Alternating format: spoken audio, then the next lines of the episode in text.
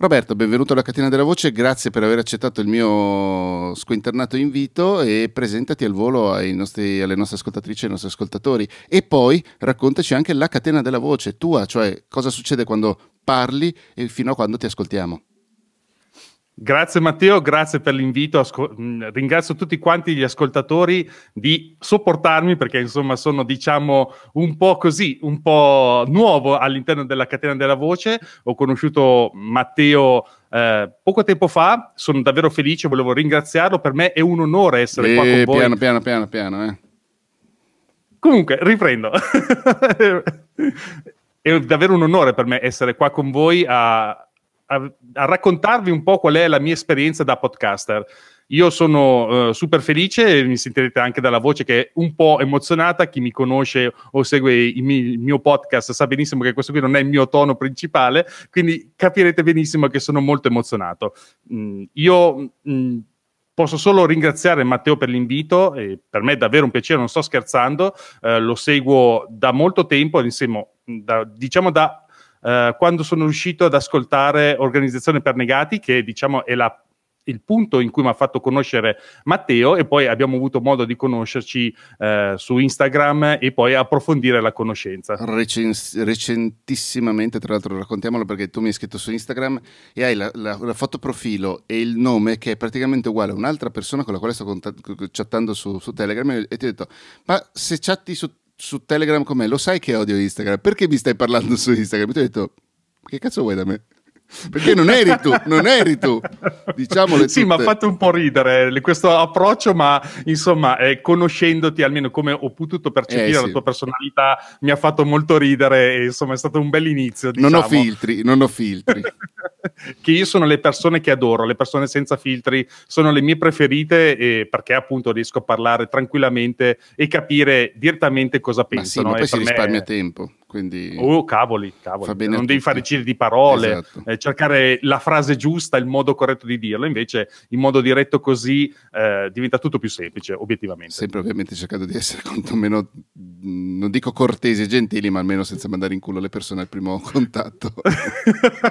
sì, in effetti. Anche se Comunque, a proposito vabbè. di Instagram, giusto stamattina una mi ha contattato, cioè ha fatto una richiesta di messaggio per propormi un prestito, una cosa, ma che cazzo, cioè, sì. stavo veramente lì per rispondere, ma che cazzo vuoi da me? Però ho solo bloccato il profilo.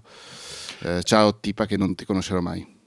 Anche a me è capitato, però non solo li blocco, le, proprio le segnalo come spam. Quindi eh beh sì, per, hai fatto bene, la prossima volta faccio anch'io, sì. La prossima volta faccio anch'io. Va bene, scusami, ti ho interrotto brutalmente. Quindi tu sei, Roberto Brin, sei un architetto, giusto? Sì, esatto. Ok. E eh, vivi di architettura? Cioè, sì, esatto, la mia... Mestiere. Esatto, la mia principale professione è appunto essere un architetto, sono un libero professionista. Guarda che ehm, è cambiato il tono, sei diventato serio improvvisamente. Visto, quando parlo della mia professione vado su, Subito, vedi, mi medesimo già nella questione eh, del podcast perché ho questo tono qua serio, molto, molto tranquillo, diciamo, comunque molto posato, anzi. Eh, diciamo che eh, la mia professione appunto è essere un architetto, nonostante eh, vivi in Italia, perché eh, chi sa nell'ambiente che lavora nell'edilizia sa che fare l'architetto in Italia non è proprio semplicissimo, più che altro per una serie di questioni che non sto qua a sindacare perché non è il momento, ma diciamo Vabbè. che eh, non è semplicissimo. In ogni caso sono riuscito a trovare eh, la possibilità di fare questo podcast che si chiama Snap Architettura Imperfetta, che parla essenzialmente di eh, tecnologia eh, associata alla professione dell'architettura. Eh, il mio percorso, inizio così in, presentandomi, il mio percorso, come immagino tutti quelli dei podcaster, è stato proprio da ascoltatore. Quindi ho iniziato ad ascoltare podcast infiniti, essenzialmente ancora adesso ne ascolto tantissimi. E mh, la prima, ho avuto la possibilità di entrare nel mondo del podcasting appunto tramite un invito di una persona che stavo seguendo, eh, si chiama Alex Raccuglia, stava in quel momento facendo un podcast musicale che si chiama MDB Summer Radio. Eh, con Alex eh, poi ho scoperto, mi sono presentato perché gli ho fatto i complimenti per questo podcast musicale che è molto vicino a, a, al mio genere di ascolto, diciamo che è molto eterogeneo ma molto più puntato sul metal. Mm. Quindi, quindi era molto passato, particolare. Avete mai passato i Savatage?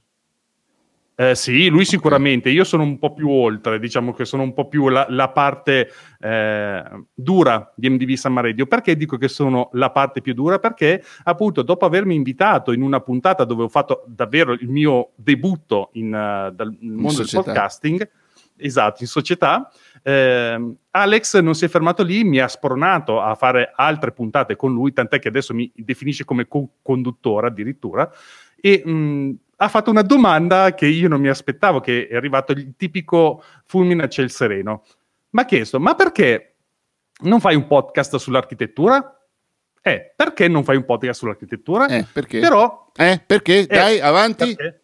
Adesso ti spiego subito perché. Subito perché ho pensato che eh, la prima cosa è la sindrome dell'impostore. Cosa ho da dire io a un microfono? Certo, la prima certo. cosa. La seconda cosa, poi ho cercato un attimo di calmarmi e farmi un po' di mente locale. Ho fatto una ricerca semplice su, su Spreaker, sui podcast dedicati all'architettura e ho iniziato ad ascoltare anche quella parte lì. E devo essere sincero, di tutto il panorama che c'era in quel momento, ma parliamo di quattro anni fa circa, non avevo trovato un podcast che mi piacesse, nel senso che fosse tagliato per i miei gusti. E allora a quel punto mi sono autorisposto, va bene, e allora mettiamoci in gioco e facciamo un podcast tagliato sulle sui miei gusti. Questa roba qui è la maniera migliore per cui far partire. Ah, no, non è vero, non ci sono le maniere migliori e maniere peggiori, perché se uno vuole partire, parte e, e fine. Ma ehm, questa roba qui è quella che ha fatto, cioè è esattamente il motivo per cui ho iniziato a fare podcast. Perché quando ho iniziato a fare il ricciotto, io ho detto, Aldo, non c'è nessuno che, faccia, che parli di cinema nella maniera in cui me ne parli tu di fronte a una birra. Perché non, non, non ne, parliamo con altro? E lui disse la stessa cosa che, che dicesti tu, cioè, e se la, cioè, perché la gente dovrebbe starmi ad ascoltare? Esatto, e, e, poi, e, poi, eh, calcò anche la, e poi se finiamo le cose da dire 515 esatto. puntate dopo direi che non è ne avete? non è ne avete ancora altre? Mi auguro. Sì sì è proprio quello l'effetto ehm, all'inizio ehm, diciamo ero un po' titubante e non sapevo come si faceva nemmeno un podcast quindi eh, non sapevo neanche fisicamente cosa fosse eh, la parte che sta dietro al podcast, perché io lo scarico sul mio mm, lettore di, eh, di podcast, ma non so fisicamente che tipo di file è. Così ehm, ho iniziato a cercare di capire come funziona la registrazione e eh, essendo alle prime armi ho iniziato a, a fare una cosa che Immagino che sia una cosa un po' particolare, perché non molti lo fanno, anche perché in effetti è un po' difficoltoso, però all'epoca eh, avevo la possibilità di fare, diciamo, trasferimenti giornalieri per andare verso il luogo di lavoro, nonostante, nonostante fossi un libero professionista. Quindi dedicavo circa 30-45 minuti al commuting, chiamiamolo così, una volta in andata e una volta al ritorno. Così ho deciso di prendere il mio simpatico cellulare, appoggiarlo al cruscotto, prendere il cavo con le cuffie e il microfono e iniziare a registrare mentre guidavo. Questo è una cosa molto particolare perché eh, l'ambiente della macchina è molto valido dal punto di vista acustico, un po' meno quando vai in forse, giro in auto. Forse troppo valido addirittura, è perché valido... è talmente isolato che ti si sentono i vestiti quando registri. È vero, ma quando sei fermo. Perché quando, quando sei fermo, certo, in... sì, sì, sì, sì. Ma io lo usavo mentre andavo, mentre guidavo, è come se stessi raccontando a un ipotetico passeggero quello che stavo pensando in quel momento. Quindi la prima parte del, di Snap è partito appunto con il racconto personale di quello che eh, vivevo in quei giorni essenzialmente. Poi un'altra cosa che eh, facevo, non mi ero dato alcun tipo di scadenza, nel senso che quando avevo voglia e avevo tempo registravo editavo e lo buttavo sul, sul, su Snap, quindi avevo una cadenza circa una volta al mese all'inizio.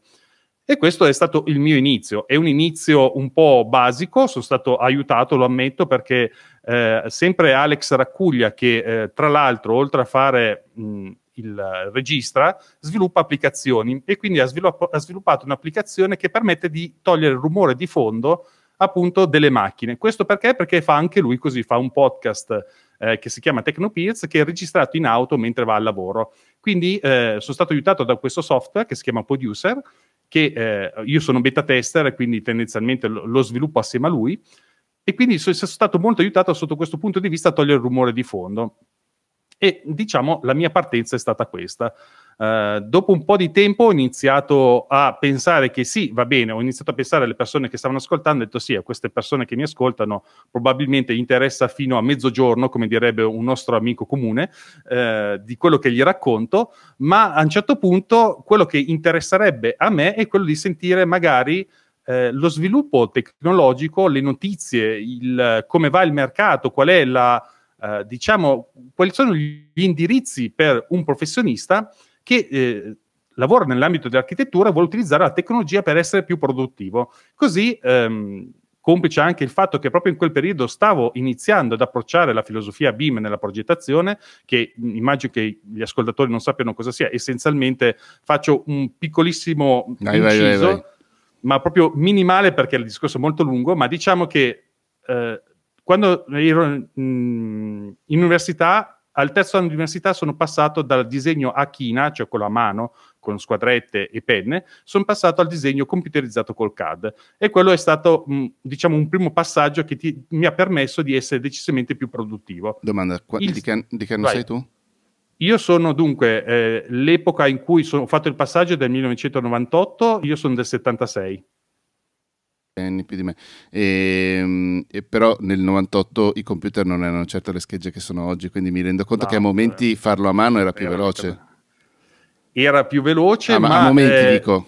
No, no, adesso ti spiego qual è stato proprio il, diciamo, la goccia che ha fatto ca- traboccare il vaso. Quando mi stavo prese- facendo le eh, revisioni con i professori, uh-huh. eh, io mi presentavo con il mio disegno a mano. Disegno a mano vuol dire che prima dovevi disegnare su un un foglio eh, semitrasparente okay. che si chiama lucido. Sì. Fatto quello, bisogna prenderlo e mandarlo in una, ehm, in, un, in eliografia, essenzialmente, che trasferisce questo disegno fatto a china su lucido su un foglio di carta, essenzialmente. Quindi, eh, per arrivare dal professore, io dovevo fare almeno due passaggi, senza considerare che un qualsiasi tipo di sbaglio doveva essere recuperato eh, grattando con la lametta sul foglio sul di lucido e riprendendo, sperando di non bucarlo. Ma eh, detto questo, la cosa che mi ha fatto eh, decisamente passare al disegno computerizzato è il fatto che io andavo dal professore, mi faceva fare un certo tipo di revisioni, poi c'era un mio collega invece che era già sul pezzo col CAD, fa- andava lì a fare la revisione con me, faceva, e c'erano le modifiche concordate, io ci mettevo almeno due, tre settimane a mettere tutto a posto, lui arrivava la settimana dopo con tutto a posto. Quindi ho detto, ok ragazzi, cambiamo subito strumento perché se no non mi laureo sì. più. E così è stato, nel senso che eh, ho cambiato la, la, metodologia di lavoro e ne ho decisamente guadagnato perché all'epoca, quando mi sono laureato, essenzialmente ero all'avanguardia perché avevo la possibilità di fare disegni computerizzati, rendering, eh, fotoinserimento e quindi eh, non è stato difficile trovare lavoro.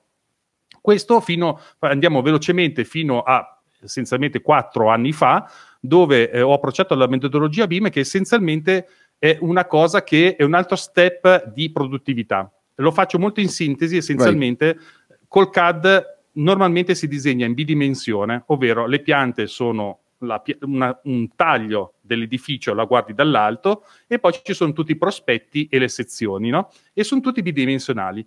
Con la metodologia BIM io ho la possibilità di creare direttamente il modello tridimensionale e sezionarlo semplicemente tagliando una linea. Quindi io ho il modello B, tridimensionale. BIM è una sigla, immagino. Sì, sta per uh, Building Information Modeling, io okay. lo do per scontato. Um, oltre al modello tridimensionale che si fa semplicemente disegnando in pianta, cioè io, io, come disegno i muri in pianta, poi ho il modello tridimensionale, la cosa interessante è che le modifiche che vengono fatte all'interno di questo modello si ripercuotono per tutti i vari eh, i vari elaborati. Quindi sì. ti faccio un esempio, se io una, una finestra eh, in pianta la sposto di 20 centimetri, non devo andare a fare il giro delle chiese e per chiese intendo prospetti e sezioni a vedere questo spostamento fatto in pianta, sì, sì, come si ripercuote. Quello viene fatto automaticamente, ma eh, la cosa interessante, perché questo qui è la punta dell'iceberg, è che appunto, come mi chiedevi, l'acronimo in, all'interno information, che è appunto l'informazione che è importantissima perché il modello tridimensionale diventa un database. Quindi io ah, ho il muro, una fico. volta che l'ho tracciato, so benissimo cosa c'è, intonaco, tipo di mattone, trasmittanza, eh, eh l'acustica e via discorrendo. Quindi posso tirare fuori da questo modello tutta una serie di informazioni come possono essere semplicemente i metri quadri, eh, ad esempio, di un tipo di, eh, di, di, intonaco che è stato utilizzato, i metri quadri di finestre e via sì. discorrendo, e questo ecco. permette appunto, interrogando questo database, di arrivare a eh, riuscire a gestire anche non solo la questione progettuale, ma anche la situazione cantieristica, eh, quello che può essere, quello che viene detto adesso il management del, dell'edificio, ovvero la vita successiva dell'edificio, sì. perché voi immaginate che se io il mio committente do a, gli do in mano un modello tridimensionale informatizzato con, all'interno delle informazioni, quando un giorno dovrà fare manutenzione, lui ha bisogno semplicemente di interrogare la parte che gli interessa, per esempio la tubatura, sapere dove passa, che diametro è, che tipo di, eh, di materiale è stato utilizzato per questa tubatura, senza andare a fare lo scavo effettivo. Quindi io ho tutte le informazioni prima di fare lo scavo effettivo sul posto. Sì. Questa, diciamo, questa metodologia, come dicevo, è il punto dell'iceberg perché eh, appunto in, in, Snap do abbastanza come base queste, queste, informazioni e poi cerco di dare uno sguardo sul futuro che porta appunto a vai tranquillo no, dimmi, no, chi giustamente dai, dai, per scontate queste informazioni perché è un podcast chiamiamolo cioè adesso molto verticale. Esatto molto verticale molto di nicchia cioè si rivolge direttamente alle persone che lo fanno per lavoro o, in, o, o ci girano intorno sì, sì, è decisamente verticale, è per gli architetti che vogliono eh, pro- fare la coevoluzione della propria professione con la tecnologia. Quindi eh, non, è, non, non, vi racconta eh, i, i, grandi architetti cosa hanno fatto nella loro mm. vita, eh, non racconta direttamente, racconta in parte anche la mia esperienza personale, però è molto tagliato sulla eh, professionalità, sul tipo di eh, messa in campo della tecnologia che possa aiutare l'architetto. Quindi non parlo solo eh, di BIM, ma parlo anche di tutte altre tecnologie, anche per esempio come si utilizza il tablet all'interno sì. di un cantiere edile, oppure come si possono utilizzare nuove tecnologie come quello del telefono che permette di, con il LIDAR, io per esempio uso ah, iPhone, quindi sì. con il LIDAR permette di fare eh, delle scansioni del costruito e avere, un, si chiama così, nuvola di punti, ovvero la scansione precisa di quello che è stato costruito, quindi da quello si può tirare su le misure e poi eh, ovviamente avere un altro modello tridimensionale. Quindi ehm, cerco di agganciare tutte queste tecnologie perché il mondo delle costruzioni essenzialmente ci porta nella direzione, ad esempio, eh, nel futuro di avere, si chiamano adesso digital twin, ovvero delle copie eh, digitali di un edificio che dialoga con la copia fisica dell'edificio tramite attuatori. Quindi voi potete immaginare essenzialmente in un futuro che non è tanto lontano perché i primi digital twin si cominciano già a vedere, che io ad esempio da un computer con il digital twin di un edificio posso capire, eh, posso impostare la temperatura, posso modificare, eh, che ne so, il, si, si, sono automatizzate ad esempio la chiusura delle finestre. Okay. Dimmi, dico, ci ho provato i carichi. Ah, I carichi no, però no, per okay, esempio può diventare no, quello no, però può diventare interessante, ad esempio, esteso non solo all'edificio, ma all'intera città, è stato, ad esempio, mi pare in Australia, è stato adottato perché le inondazioni, eh, le inondazioni oppure le grosse piogge all'interno di questa città era possibile dare direttamente in tempo reale la chiusura di una strada perché era allagata. Quindi essenzialmente permette anche di gestire il rischio all'interno sì. di una città oppure per esempio dare la priorità a una strada eh, per i mezzi di soccorso. Quindi all'interno di questo digital team, twin computerizzato si riesce a dare, che ne so, tutti i semafori rossi per, per le emissioni e lasciare il verde per chi deve passare con, eh, per fare un intervento veloce sì. con uh, delle autorità. Quindi essenzialmente questo qui è la strada, ma eh, ovviamente non, il mondo della tecnologia non si è fermato qua, adesso si parla di metaverso e oh, chiaramente noi architetti in qualche modo siamo già... Roba lì, no? Sì, sì, sì, il metaverso deve, deve, essere uscita, penso, eh, la 164 dove hanno parlato, ma hanno parlato anche nelle precedenti, eh, il metaverso che sta incominciando a diventare eh, terreno anche per noi architetti che appunto si occupano non solo della, della modellazione tridimensionale, ma ehm, anche di quello che sta tutto dietro a un metaverso, che comunque eh, consideriamo che è una, una, materia del tutto nuova, non sappiamo benissimo quali sono le strade, però possiamo, cito un esempio che appunto ho citato anche in puntata, che secondo me rende bene l'idea, eh, considerate che degli artisti eh, musicali hanno deciso di creare un diciamo un palco virtuale sì. in una zona ben preciso del metaverso e come per magia i terreni attorno sono, hanno iniziato ad aumentare di valore perché chi si occupa di terziario avanzato e può agganciarsi a questa parte qua del metaverso musicale, ovviamente si è accaparrato i terreni di fianco per creare le loro costruzioni nel metaverso dedicate a questo tipo di, uh, di intervento. Quindi considerate che è un ambiente Minchia. nuovo ma che si sta muovendo. Sì, Minchia. è molto interessante. E, sì. Ovviamente eh, parlo sì di futuro ma anche di cose pratiche. Per esempio un'altra cosa che mi sta molto a cuore è il rendering in real time, è un'altra novità del nostro settore dell'architettura perché io sono, diciamo, sono nato come, come architetto come un uomo in attesa dei rendering, nel senso che, eh. appunto, parlando dei computer che non, face- non erano quelli che abbiamo oggi, no, molto lenti, tu lanciavi il rendering e stavi tutta la... Eh, la lo lanciavi di sera. Esatto. No, no, lo lanciavi di sera, poi andavi a dormire e, e poi forse a pranzo mattina... ce l'avevi. No, no, la mattina andavi a vedere cosa, cosa aveva fatto. Questo cosa vuol Se dire? Se non si era che... bloccato. Esatto, che o trovavi la schermata blu perché all'epoca usavo Windows ed era tutto bloccato, oppure beccavi il classico errore tridimensionale che saltava fuori nel rendering e avevi due soluzioni, o photoshopparlo o rilanciare il rendering. Quindi la situazione era quella, che non è che si sia evoluto d- dal punto di vista del concetto fino a tanto tempo fa.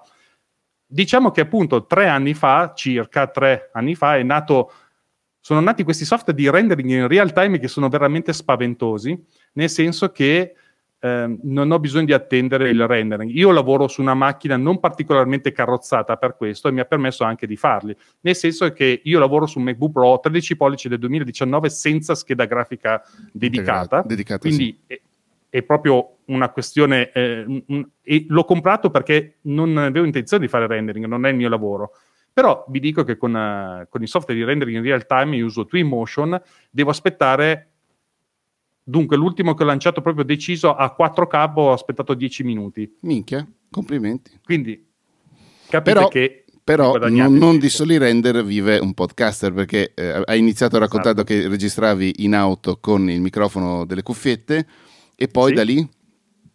Da lì poi um, ho deciso di appunto di prendere questa strada di raccontare l'innovazione tecnologica e quindi non potevo far altro che fermarmi per ehm, par- par- leggere gli articoli e avere un minimo di script. Quindi da lì sono passato a registrare con la macchina ferma e in effetti lì la situazione è molto migliorata, nel sì. senso che eh, avevo sempre il cellulare, avevo sempre le mie cuffiette col microfono e registravo, andavo avanti così. Avevo uno script, diciamo i punti da seguire, avevo gli articoli che, su cui facevo riferimento, quindi mi veniva molto semplice fare questo tipo di lavoro.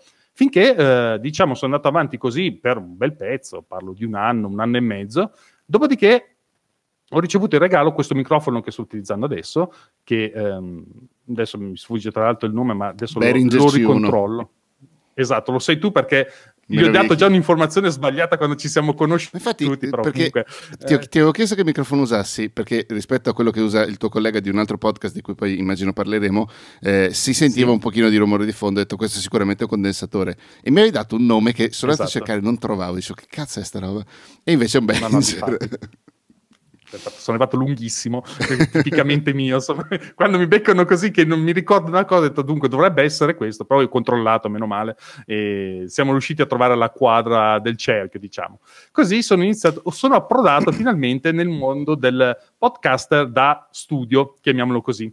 Sì, Quindi, eh, intanto adesso vado a segnarmi effettivamente eh, il nome delle varie, mh, mm, dei vari dispositivi che citeremo sì, esatto. adesso. Quindi abbiamo il Behringer C01 che è un microfono XLR, quindi viene collegato sicuramente a un mixer che è...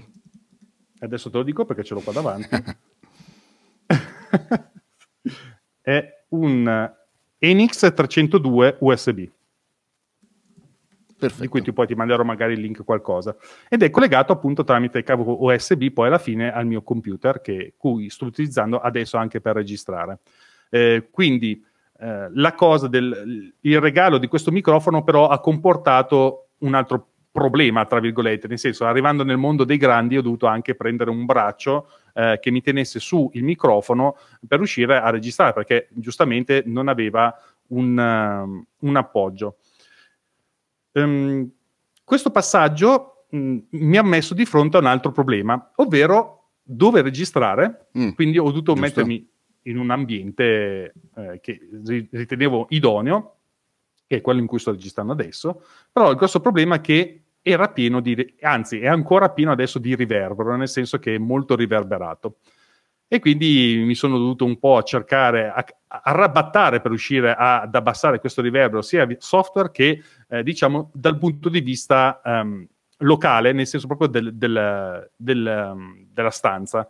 Quindi ho cercato varie inclinazioni, ho cercato di mettermi qualcosa davanti, ho, me ne sono inventate di tutti i colori. Avevo, ero riuscito addirittura a trovare una quadra imperiale che riguardava essenzialmente posi- il posizionamento della scrivania quasi al centro della stanza, però avevo davanti a me una, mh, una barriera di un materassino di sì. 4 centimetri eh, grosso quasi come un, um, un, letto matrimoniale che mi facesse essenzialmente una La conca davanti. Sì. Esatto, una conca. Questo è andata bene fino a un certo punto, poi mia moglie mi ha detto, senti, se vuoi, pod- se vuoi, fare il podcaster va bene, però cerchiamo di rendere abitabile questa, questa stanza, perché obiettivamente la occupavo tutta. Quindi poi sono riuscito a trovare la quadra finale in cui sono adesso, che ho trovato non è eh, completamente azzerato, però è decisamente migliorato, eh, è una cosa che consiglio a tutti quanti per riuscire a iniziare, che secondo me è una soluzione perfetta, è semplicemente mettere il tavolo contro la parete e coprire la però, parete.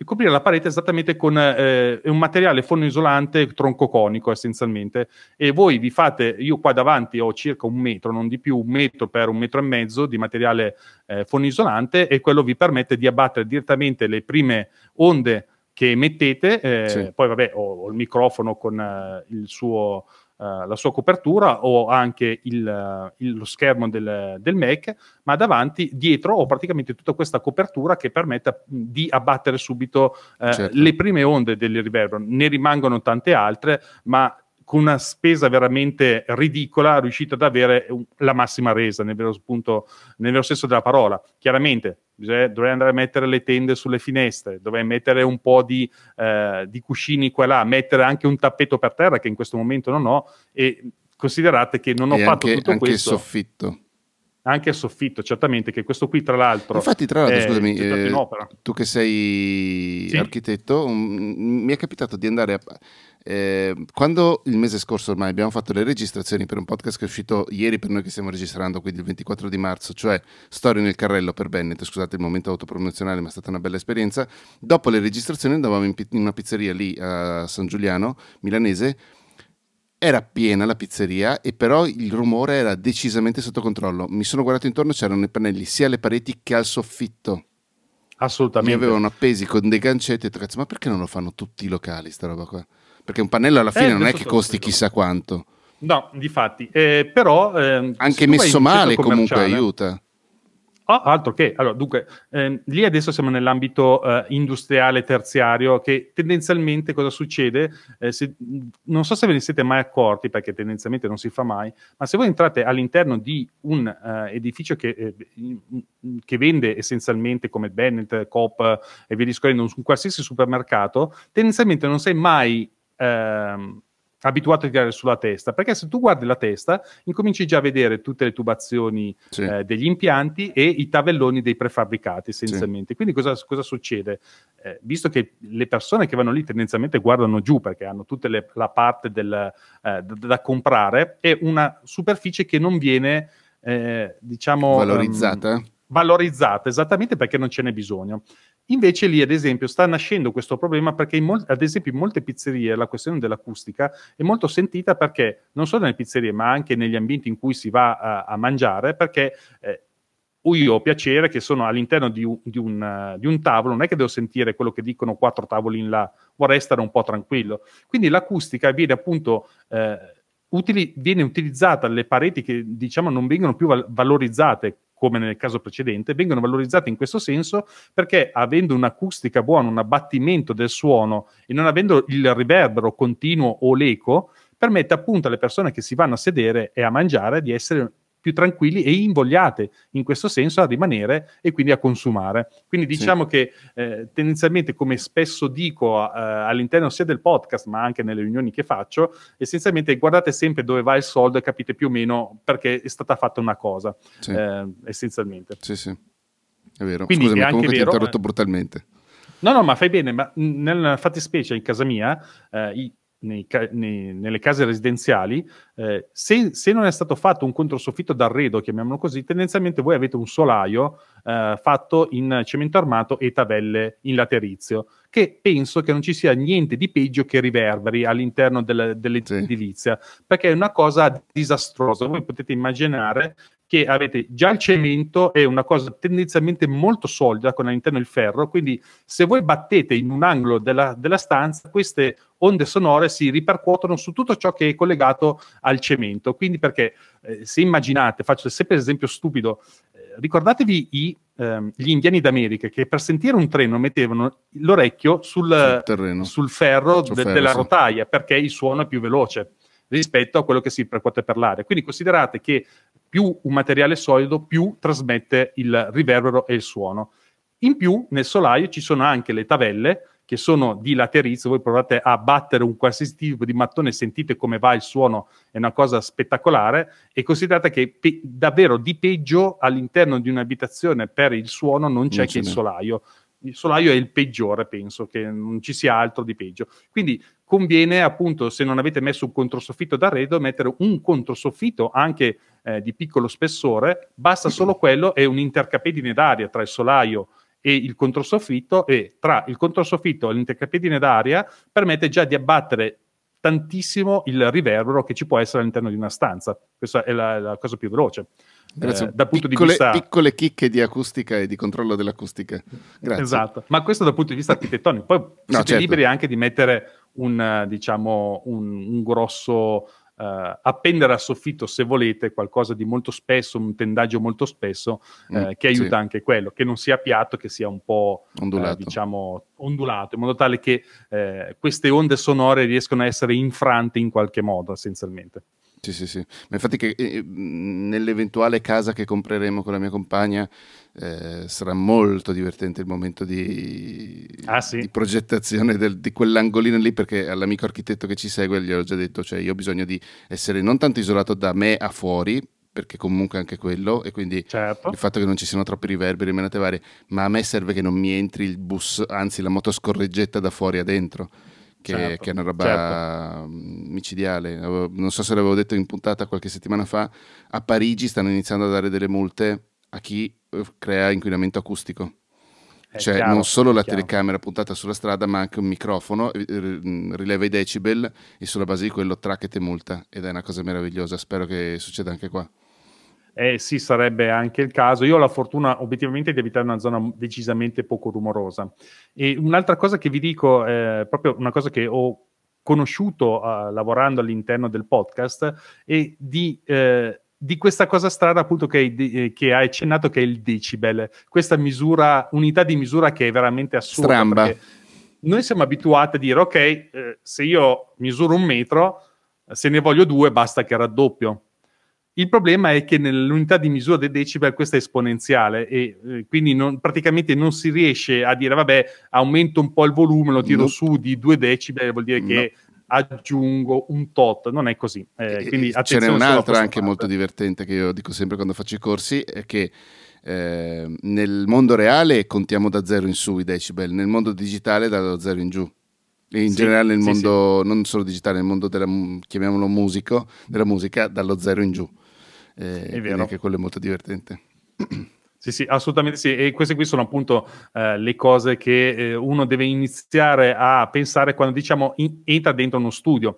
Eh, io eh, dico, come sempre, eh, ho avuto questa fortuna di fare le cose abbastanza in modo graduale, ehm, senza mettermi addosso un'eccessiva fretta, nel senso che notavo che eh, anche ris- riascoltando i miei podcast, perché è una cosa che faccio tutte le volte eh, direttamente eh, come esperienza personale all'interno di una macchina attaccato al, al, sistema audio della macchina oppure in cuffia per capire come va, perché è la prima esperienza da ascoltatore, voglio avere almeno un'idea di quello che esce appunto eh, dal microfono dopo tutte le elaborazioni arriva nelle cuffie delle persone che ascoltano. Questo qui è un po' è anche il collegamento della catena, nel senso che eh, non mi sono fermato a prendere e buttare via e buttare eh, nell'etere, diciamo, la registrazione, ma l'ascolto sempre, cerco di capire quale può essere un miglioramento e arrivare a un, un livello buono per me.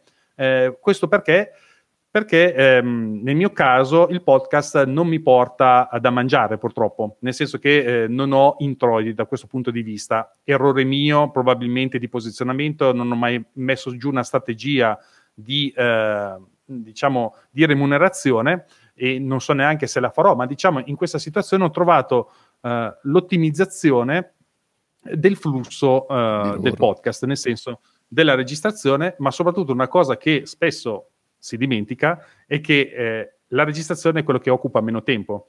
Quello che occupa più tempo è l'editing, che è veramente sì. una cosa che tira via un sacco di tempo. Come dicevo in pre-puntata a Matteo, io ho trovato uh, un'idea di, di come occupo il tempo, che se io registro mezz'ora so che ci vuole un'ora di, edi- di editing, ovvero il doppio del tempo di quello che ho registrato. Più e questo eh, più o meno sì, poi, poi, dipende. Io all'inizio non ci mettevo così poco, eh, ci voleva un sacco di tempo.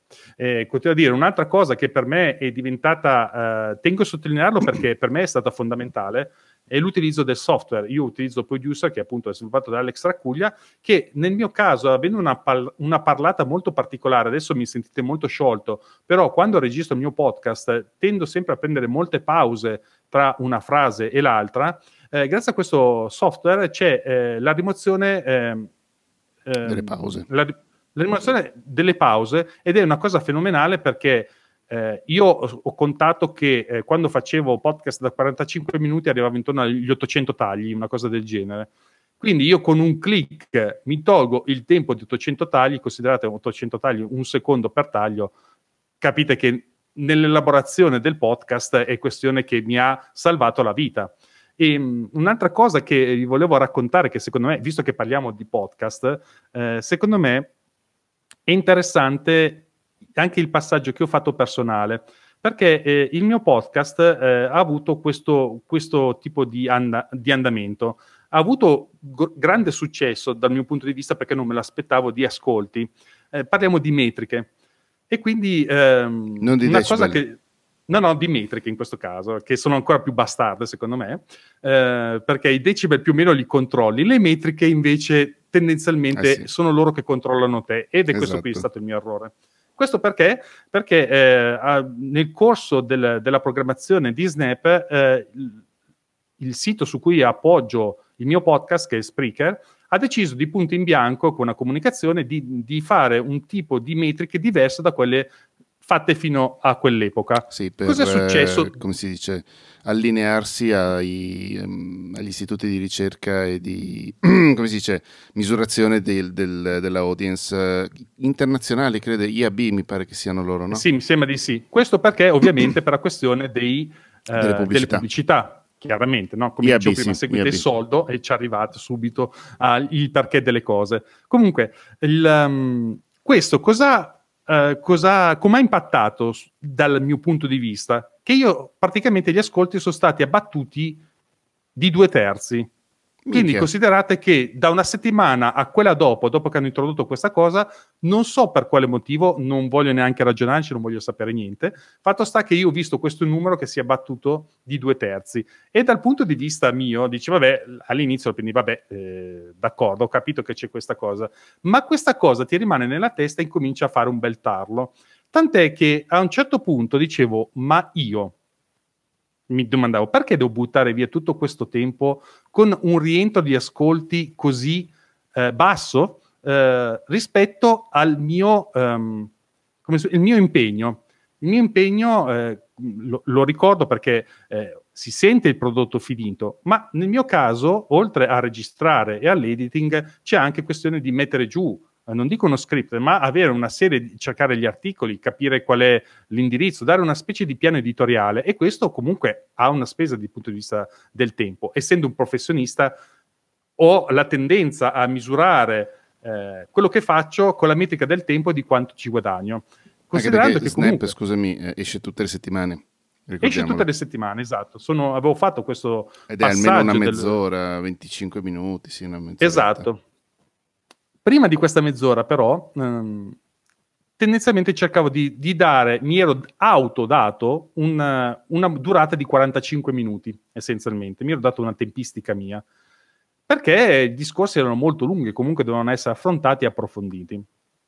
E, e diciamo che eh, mettendo questi sul piatto, questi 45 minuti, che vuol dire un'ora e mezza, l'impegno che ci vuole e questo, diciamo, abbattimento mh, mm, del, della metrica, essenzialmente, mi aveva messo obiettivamente in una situazione di tristezza. Che definire nera, nera, era nera. Volevo, ero arrivato a un dicembre del, di due anni fa, se non ricordo male, che ho detto, boh, io ragazzi qua chiudo baracche e burattini, ho detto chi me lo fa fare? La, la, risposta è stata questa, chi me lo fa fare? Nessuno, quindi eh, avevo deciso di, eh, di, chiudere perché comunque non, non, vedevo prospettive, nonostante dopo un anno e mezzo di, di eh, impegno, chiamiamolo così. Chi mi ha salvato? Sembrerà stupido, ma mi ha, salv- mi ha, salvato il mio canale Snap, Snapper di Telegram, ovvero delle persone che, che ascoltano il podcast e volevano entrare in contatto con me. È stato un azzardo, nel senso che eh, non l'avevo mai visto di buon occhio, eh, perché eh, diciamo dal mio punto di vista ero io che dovevo fare qualcosa, gli altri ascoltare e per me eh, diciamo il podcast era concluso lì.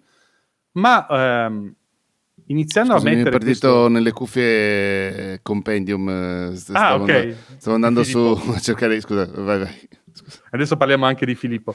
Comunque, diciamo che avevo mio. questo periodo neuro e l'avevo superato con, ehm, con, questo canale. Questo canale dove ho trovato delle persone essenzialmente che la vedono come me. Eh, non, non è che c'è un numero enorme di persone, insomma, è un, mio è veramente verticale come podcast però le persone che si sono riunite attorno a questo canale mi ha dato proprio l'incentivo di parlare a loro. Sapevo perfettamente chi era dall'altra parte del, del, delle cuffie ed è una cosa che secondo me all'interno del podcasting è fondamentale perché siamo soli davanti a un microfono e conoscere le persone che sono dall'altra parte e ti ascoltano ti permettono, uno, di valorizzare quello che stai facendo, ma soprattutto di capire anche quali sono eh, i trend, le cose che interessano a loro, eh, di cui parlare, cioè rendere la, una comunità attorno al podcast, che secondo me, visto adesso, dopo quattro anni, è la vera...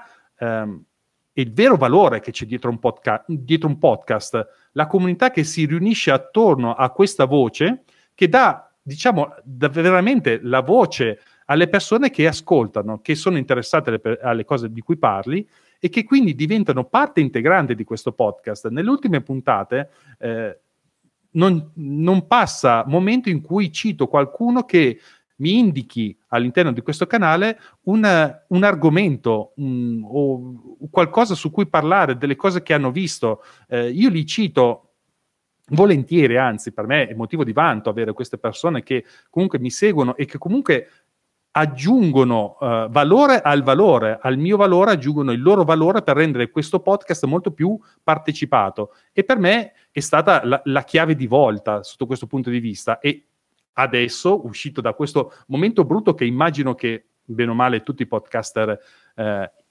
prima o poi ci passi, sì, eh, ci passo nel momento di dire ok, ti guardi in faccia e dici ok ragazzi, io do tot, ricevo tot, non vedo... Uh, il futuro, vedo tutto nero e anzi io ero arrivato a un certo punto che eh, vedere anche i podcast che ascoltavo li vedevo quasi di cattivo occhio perché loro ce l'avevano fatta mentre io ero ancora lì a remare contro, contro la corrente e vedevo tutto nero. Era una cosa e un circolo vizioso che veramente riconoscetelo all'inizio e uscitene il prima possibile.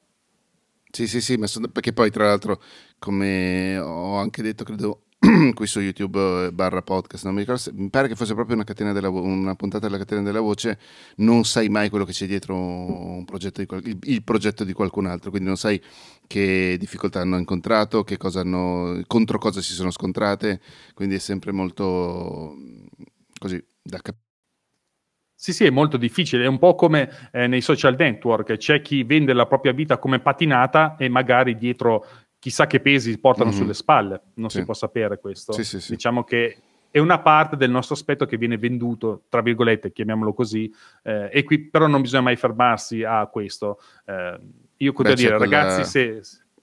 No, no, poi... Dimmi...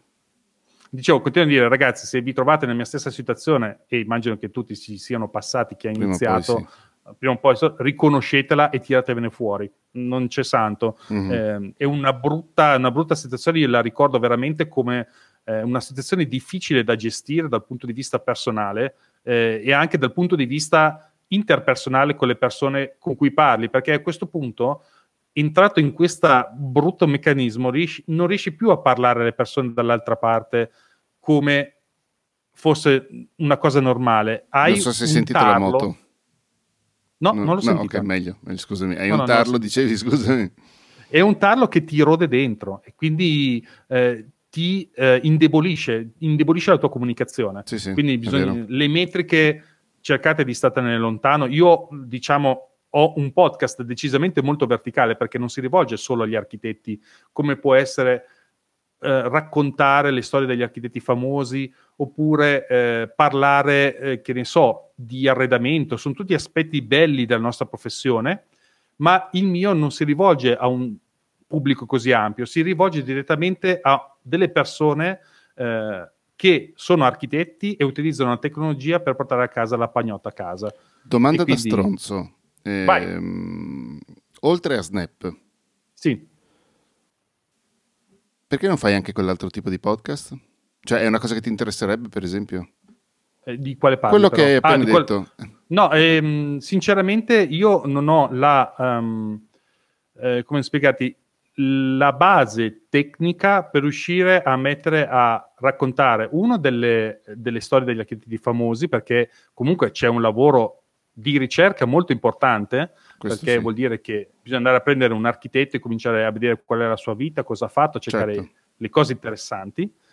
E quindi questo vuol dire che mi porterebbe via un, un sacco di tempo però potrebbe essere una miniserie, sei puntate, otto puntate, una cosa del genere, magari su, un, ah, voi...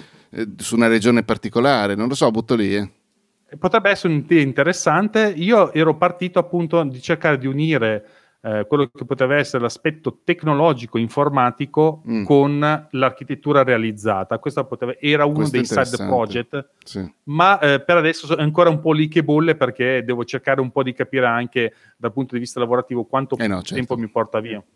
Um, e l'altro invece, quello che riguarda l'arredamento, è un altro aspetto che io non sono molto portato proprio come professionista, uh, uh, perché tu pensi all'architetto come una persona che eh, fa arredamento, fa progettazione, fa urbanistica, ci sono tanti aspetti del nostro lavoro e io diciamo come indirizzo professionale ho proprio la progettazione e il, diciamo, le ristrutturazioni.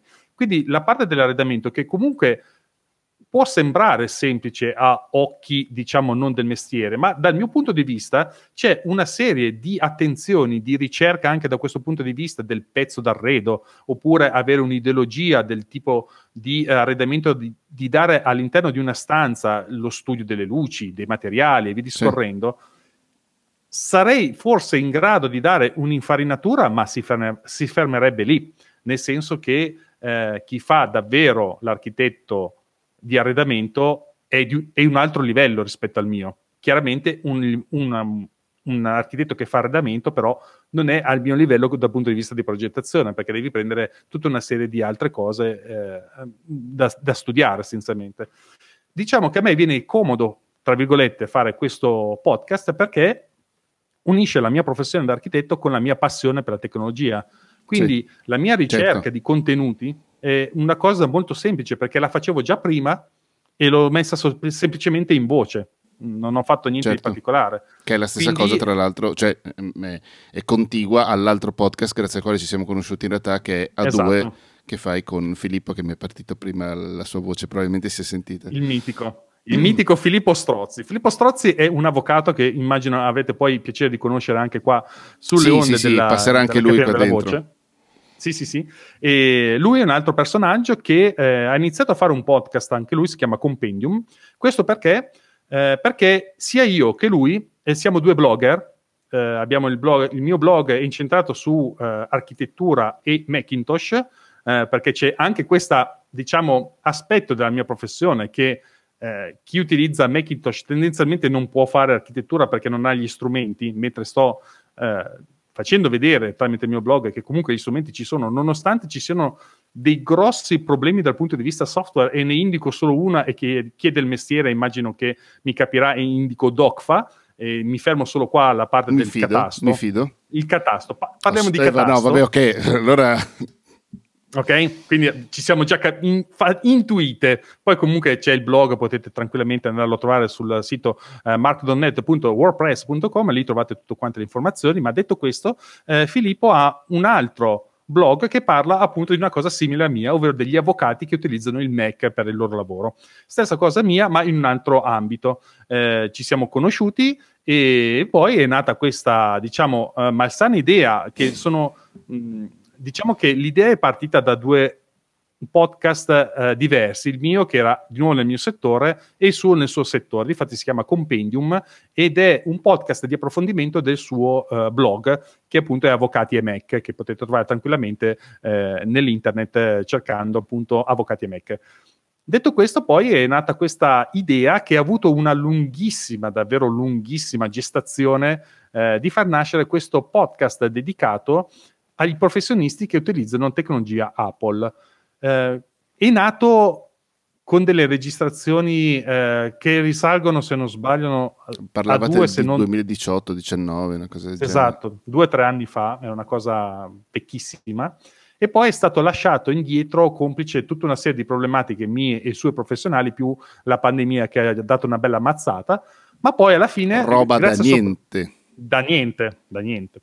Però Filippo che è una persona che è decisamente sul pezzo, iper organizzata e, e, comunque ha messo in piedi essenzialmente lui il podcast, perché io ho una parte veramente minimale all'interno della gestione del podcast. Lui è la mente creativa e pratica di questo podcast e quindi siamo riusciti a mettere assieme eh, le, i nostri punti di vista per chi utilizza appunto eh, il Macintosh oppure eh, gli iPhone e gli iPad nella, pro- nella propria professione. Quindi eh, occupiamo una parte che tendenzialmente non, abbiamo visto che non viene occupata all'interno dei podcast di, diciamo così, eh, generalisti, su, sì, sì, generalisti su Apple. Nel senso, nessuno ti dice, ok ragazzi, però se dovete fare qualcosa, come, come riuscite ad, a, a sfruttare al meglio la tecnologia che avete davanti al naso? Perché spesso tante cose magari non si conoscono o magari non si è avuto modo di approfondire. Io stesso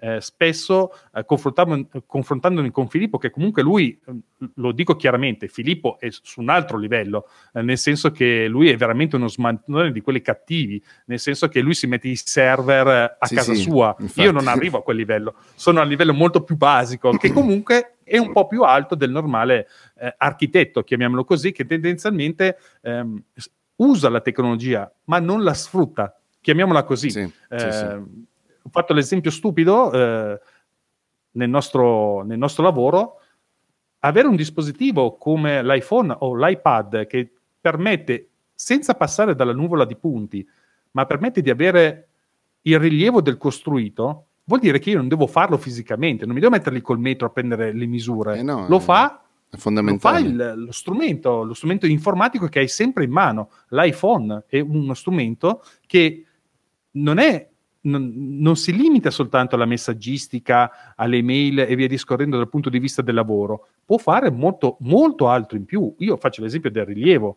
ma ad esempio eh, una cosa che può prendere le note con l'iPad oppure avere sistemi come Notion che permette di centralizzare la conoscenza, ma soprattutto le, eh, si chiamano, in inglese sono le SOP, ovvero le Standard Operation eh, Program, mi pare essenzialmente t- t- tutte le cose che fate continuamente e che magari eh, continuamente o comunque che fate e vanno, eh, diciamo, um, schematizzate secondo una linea di pensiero. Sì. Questo nel mio lavoro, com'è che è diventato utile? Um, Notion mi ha permesso, ad esempio, eh, seguendo, avendo, diciamo, l'incarico di seguire eh, nel momento di massimo numero 12 cantieri eh, in che Torino, è. capite che tenere tutto a mente non è così facile, tenere tutte le informazioni, capire ogni cantiere come va, perché ognuno, ognuno ha sue, eh, le sue caratteristiche, nonostante facessero essenzialmente la stessa cosa, eh, ovvero il, eh, il recupero della facciata. Erano mm-hmm. 12 cantieri che facevano la stessa cosa, ma ognuno aveva le sue caratteristiche e quindi non mi potevo permettere di perdere queste informazioni. Dovevo riuscire a trovare un modo di incanalare eh, quello che, le mie informazioni con quelle che mi venivano date via mail, via discorrendo eh, tutto quanto e seguire quello, qual era l'andamento del cantiere. Conseguentemente ehm, bisogna trovare un sistema, io l'ho trovato in Notion, ma ce ne sono tantissimi. Allora, eh, Notion mi ha, appena, mi ha appena dato una notifica perché sto cercando di gestire anche i promemoria con Notion, ma penso che tornerò a Things e uh-huh. mh, mi, ha, mi, ero fatto il problema di pagare il commercialista, peccato che l'avessi già fatto lunedì. Certo. E l'avessi già spuntato e Notion me l'ha comunque ricordato adesso Ricordato. e sta roba qui non va bene non ti piace esatto no. io di fatti non lo uso tanto per questo tipo di cose di promemoria perché utilizzo promemoria di Apple e via discorrendo eh, ma diciamo come centralizzazione delle, no, beh, delle io, informazioni io faccio tutto lì ormai cioè sono rimasto esatto. sotto il podcast, ad esempio, stiamo, stiamo parlando eh. di podcast. Come mi oriento io nel podcast con Notion? Essenzialmente cos'ho? Ho uh, un, uh, un, un, punto che adesso ve lo apro in diretta. Così non so se puoi non... condividere lo schermo, non ho ancora capito questa cosa. Uh, uh, non lo so perché è un programma che conosci tu, quello che stiamo utilizzando, ma che conosco sempre dal mio uh, lato, non dal tuo, quindi è sempre un casino. Esatto, esatto. Non penso che si possa fare. Comunque ve lo spiego velocemente. Eh, beh, a parte la parte di come organizzo la settimana, che questo diciamo è più lavorativo, invece dal punto di vista uh, del contenuti per Snap ho una pagina che si chiama Note dell'episodio e poi ho una serie di cose che possono tornarmi utili. Per esempio, come la descrizione del podcast eh, che ho inserito nei vari eh, punti di eh, aggancio del, del, podcast, l'introduzione che non, magari ho bisogno che sia segnato oppure la modifico sì. nel corso del tempo, eh, l'uscita, le, la, la, frase di chiusura è quello che devo dire, ma la cosa più importante e secondo me fondamentale all'interno eh, del mio ecosistema di podcasting sono le note dell'episodio dove appunto ho tre colonne dedicate essenzialmente agli argomenti di carattere generale, agli argomenti dedicati al BIM di cui abbiamo parlato prima e gli argomenti che parlano di ArcViz, che per chi non lo conoscesse è la visualizzazione architettonica, ovvero fare i rendering essenzialmente e come eh, dare un'idea del progetto. E poi eh, mi faccio direttamente lì dentro le note dell'episodio con il minutaggio e via discorrendo. Quindi diventa molto utile, secondo me, sì. eh, sotto questo punto di vista del podcast, ma Notion, ma tanti altri tool di cui abbiamo parlato in A2 Podcast eh, vi aprono essenzialmente un ventaglio sì. di possibilità perché comunque raccontano eh, della gestione delle mail, che sembra una cosa stupida, ma c'è stato un periodo che io veramente volevo buttare via il client di posta elettronica, perché aprivo il client di posta elettronica e veniva giù bombardato di mail. Eh, oltre a dare consigli di come gestire questa parte qua, eh, diamo anche proprio consigli sulla professione, nel senso, incominciate a darvi dei tempi, dedicate mezz'ora, sì, un'ora, sì, ma date tipo. delle aree all'interno sì, del, del, giorno. Volete farlo la, la mattina? Non fatelo all'inizio della mattina per esempio, è un consiglio che do subito, sì, sì, perché sì. cosa succede? Nella programmazione di un professionista o di chi lavora, eh, come eh, diciamo che ha la possibilità di gestirsi il tempo, beccarsi le mail alla mattina vuol dire che ti cambia quello che hai programmato prima di metterti al tavolo.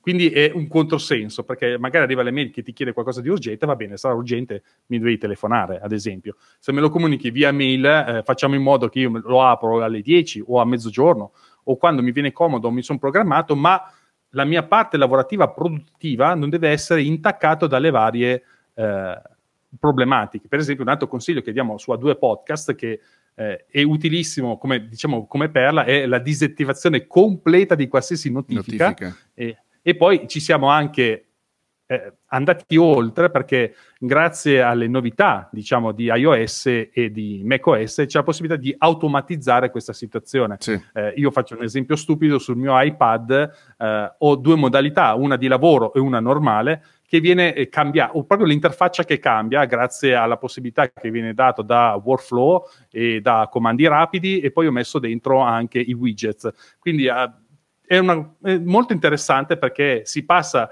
da un sistema che tutti i sistemi che abbiamo, che possono essere il computer, il tablet o il cellulare, sono degli ottimi strumenti produttivi, eh. ma hanno questo grosso problema della comunicazione che diventa sì. incessante e ti mette in difficoltà. Quindi lo dico recentemente. E diventa anche una tentazione. Al... Esatto, siamo arrivati all'assioma che noi abbiamo bisogno di eh, qualcosa che ci protegga dagli dispositivi che, che ci disturbano. Ci aiutano. Che però esatto, ci aiutano. E ci aiutano, esatto. Quindi usiamo qualcosa all'interno dei dispositivi in modo tale che il dispositivo non ci disturbi. E comunque è un po' assurdo. Roberto, io ti ringrazio, direi che potremmo chiudere perché hai detto delle cose veramente interessanti. Perfetto. Tra l'altro quella roba lì sul, sul, mm, sul non incazzarsi, barra sentirsi soli, barra deprimersi, eh? quella roba è fondamentale, grazie per averla portata su perché effettivamente non se ne parla mai abbastanza. E dove ti può trovare la gente? Ma, eh, com'è? Mark, uh, mark.net col ch wordpress.com Esatto, è il mio blog, diciamo, dove è partito tutto, dove è dedicato a architettura e Mac. Eh, poi mi potete trovare su Snap, architettura imperfetta, su tutti diciamo i podcatcher, tutti i punti di ascolto di podcast mi trovate. Ci trovate con, mi trovate con Filippo in A2 Podcast, anche questo ospitati, però eh, abbiamo un sito apposta che è A2 Podcast che trovate su Fireside e poi ovviamente in giro per, per la rete ci trovate tranquillamente. E poi diciamo che ho, ho, avuto anche il piacere di iniziare una collaborazione con Graphisoft Italia che eh, si occupa di commercializzare ArchiCAD, che è un software di BIM authoring, e lì ho una rubrica mensile essenzialmente nel loro blog e poi diciamo che mi, se volete proprio, proprio, proprio conoscermi bene, perché lì veramente dismetto tutti i miei panni da architetto e da tecnico e vi discorrendo, mi trovate su MDB Summer Radio, dove praticamente conduco assieme ad Alex Racuglia questo podcast musicale e come dico sempre, attenzione perché non è per i cuori, eh, deve Deboli. essere per cuori forti. Esatto. Allora, aspetta che mi devo segnare effettivamente anche questo. Ti ringrazio tantissimo eh, per tutto, per essere stato qua con noi. E, Un piacere mio. E ci sentiamo. Credo che questa puntata uscirà, non lo so quando uscirà la, la mia intervista con voi invece.